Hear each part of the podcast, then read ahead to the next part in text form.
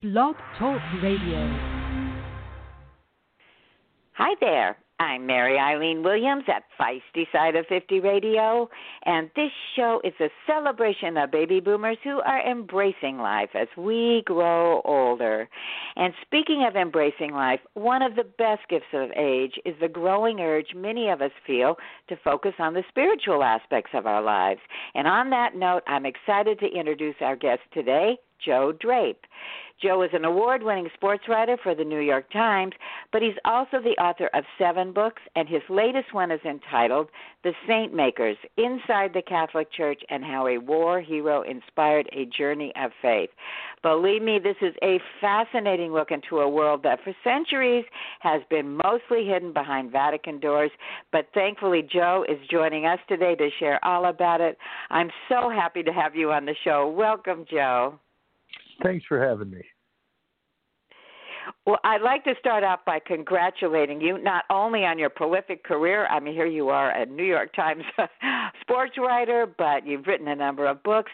But this latest book has to have been a very special process for you uh, about awarding sainthood. And before we begin, I have to ask you, how did you even come upon this story? Because, you know, it's something we don't usually think about every day. Well, Mary Eileen, I think there's some divine providence involved here. You know, two, 2008, 12 years ago, I moved my family to Kansas to write a book about an undefeated high school football team that had two rules love one another and get better every day. And ah. what I discovered, and it was a small town in rural Kansas, and as I was down there working and becoming friends with people, I heard about this remarkable priest and war hero named Father Emil Kapaun. And Father Kapaun was from that region. He was a son of a farmer, an ordinary guy.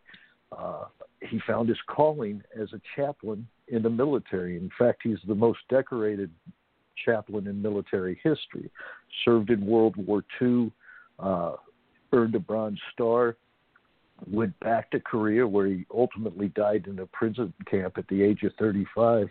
But the the spiritual uh, uplift and just the heroic daring do that he showed on the battlefield, saving thousands of soldiers, earned him the Medal of Honor from uh, President Obama in 2013.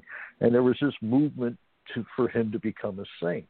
I am parochial and Jesuit educated. I had no clue what how you became a saint or what what they really meant to it. So set, flash forward seven years seven years later, an editor. All my other books have been about sports related, and they he said you got something in your mind that uh, outside of the sports, and Father Kapaun just came out of my mouth right then, and you know I hadn't really thought that much about him. And so that set me off on this journey. And when I say the divine providence, is I ended up learning as much about myself and where my faith needed work and was strong and, you know, set me off to be better at getting an authentic dialogue, spiritual dialogue with my higher power. Oh my gosh, Joe! I mean, I, it, talk about a labor of love or a, a, a leap of faith or all of that all combined. What an amazing, as you use the term journey, and I can see. So, how did you even go about doing research for something like this? Because, as I said, this is something that has been, you know, the whole the process of uh, conferring sh- sainthood hasn't been one that's necessarily got uh, open doors and transparency involved in it. How did uh, you even a- begin? In? Uh, you know, as a journalist, we go wide. You go vacuum up as much information as you can. On Father Kapaun, I was very fortunate. There was a priest in Kansas named Father John Hotze, whose job was to gather every known fact about the priest and his service and his life, zero to the time of death.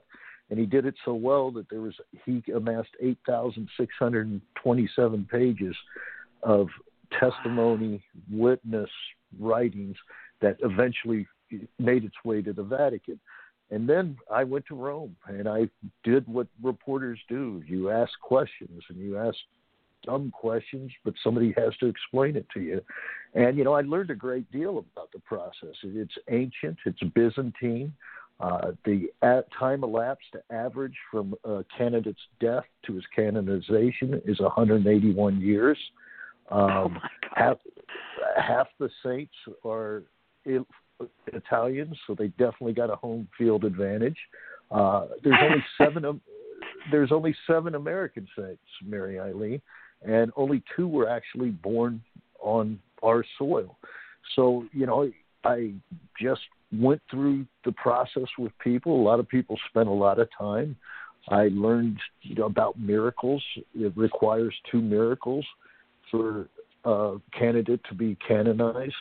Uh, I learned what a miracle was in the eyes of the Catholic Church, and that is a un, remarkable recovery from death or near death with no medical scientific uh, explanation. But what the second part is the most important is that recovery took place because the friends, the family, the community prayed to the candidate, in this case, Father Emil Kapaun, asking him to intercede, and he asked God to intercede on the loved one's behalf.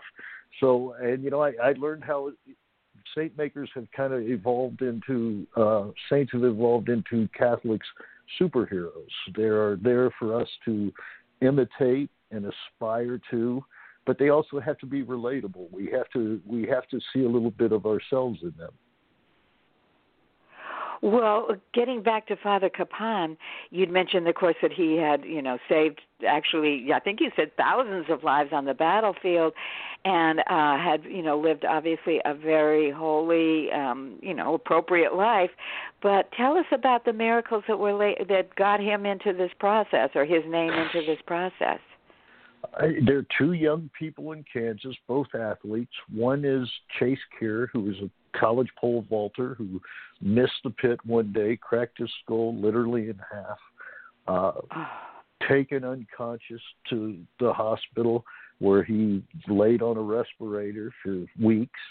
Uh, his very strong Catholic family, very strong parish. They filled up the waiting room of the lobby of the hospital. They put up a Facebook page and they prayed to Father Kapaun. And out of nowhere, he woke up and ended up having a very short rehabilitation and is now 33 working in aviation and is getting married this spring. So oh that was the first. And the second was even more moving or as moving is 12 year old Avery Gerleman was a youth soccer player collapsed on the soccer field one day. Uh, what took her to the hospital where she stayed 87 days on a ventilator with kidney machines. Organs had failed. Nobody knew anything what what exactly was wrong with her, and they ran gazillions of tests. Pretty much had given up and decided to take her off everything, thinking that would be the end. And immediately she breathed on her own. She opened her eyes. She recognized her parents. Soon she was talking. She had one follow up visit, and Ah. that was it. And what happened with her, Mary Eileen, is she uh, was so touched by the experience, she became a nurse and went back to that same pediatric ward in the hospital and worked along some some of the nurses that helped her. Oh my gosh, Joe, you're going to have me in tears in the middle of this. Oh, how wonderful. Well, these stories had to have touched you quite profoundly, too. And again, we don't have a whole lot of time left, and I know this is personal, but you alluded to the fact that this, you know, this opened your eyes to some things that you hadn't realized. Do you can you share one or two of those with us now? Oh, yeah, Mary Eileen. Uh, basically, I had forgotten how to pray, and again, I grew up very in a uh, could say the words, but I wasn't quite connecting. And this was told to me, or my epiphany came when a Jesuit priest asked me if I prayed, and they said yes. And I said, "What did I pray for?" And I said, "I don't really what gratitude. I don't anything specific." And he said, "You know, you've got a teenage son." If he's troubled by something, wouldn't you want him to come to you and ask for your help? And I was like, yes. And he said, well, that's what God does And then he asked me a question I'm, I'm almost embarrassed to recount. He said, Have you ever thought of praying to Father Kapaun? And it had never dawned on me. I was living with this guy in my head for eight years, and I was trying to sit down and write this, and the most obvious solution was right in front of me, and I couldn't see it. So, uh, you know, what I basically take from the whole exercise, and I, I mentioned to you that when I was actually physically writing the book was the early days of the pandemic here in New York City when a thousand people were dying a day and sirens were everybody and you know everybody was just terrified. But I was able to get some solace and some comfort spending a part of my day with Father Kapaun you know telling his story working on his story. And you know when I'm all said and done I can't say I'm saved or I'm a better person but I am more present and more aware of the effort it takes to try to be good, to be a good father, a good husband, a good neighbor, a good friend. And if you know, most days I fail, but but at the same time, if all of us, if I try to do it, I make my world a little place, better place, and I think there's a ripple effect. Well, Joe, I have to say, what a moving experience it is for me to be one of those ripples that you have affected, because what an incredible book. Uh, I I know this is something that's going to change my life. What what do you hope, as the author of this book, that your readers will get out of it? Well, I didn't intend it to come out in this atmosphere where illness is around us and division is around us. But again, divine providence put it out there in a reason. I hope people can pick it up and say, okay, here's a guy who endured uh, terrible illness, brutality in a world that was very divided. And he did it with grace and dignity, and he saw the goodness in others in times when it was hard, and he maintained his goodness as he did it. So, you know, if it's just a little bit of comfort, a little bit of an example, and readers can take that away, that'd be great. Well, and as I would like to say too, uh, as with many others, I'm going to be apart from my grandchildren for the holidays and things. You know, a lot of us are kind of feeling the feeling the pinch, uh, the spiritual pinch, and pick up a copy of this book because it will change your life. And Joe, you have inspired me. Thank you so much for sharing your story, your time, and your journey with my audience and me. Thank you for having me, and Merry Christmas, Happy Holidays. Well, thank you. Same to you and your family. And uh, again, I urge all of you listeners out there, especially during this season where a lot of us are feeling maybe a little alone, a little down, a little in need of some inspiration, check out Joe's book, The Saint Makers. It will change your life. So until next time, this is Mary Eileen Williams at Feisty Side of 50 Radio saying I'll catch you later. Bye bye. With lucky landslots, you can get lucky just about anywhere. Dearly beloved, we are gathered here today to. Has anyone seen the bride and groom? Sorry, sorry, we're here. We were getting lucky in the limo and we lost track of time. No, Lucky Land Casino, with cash prizes that add up quicker than a guest registry. In that case, I pronounce you lucky. Play for free at LuckyLandSlots.com. Daily bonuses are waiting. No purchase necessary. Void where prohibited by law. 18 plus. Terms and conditions apply. See website for details.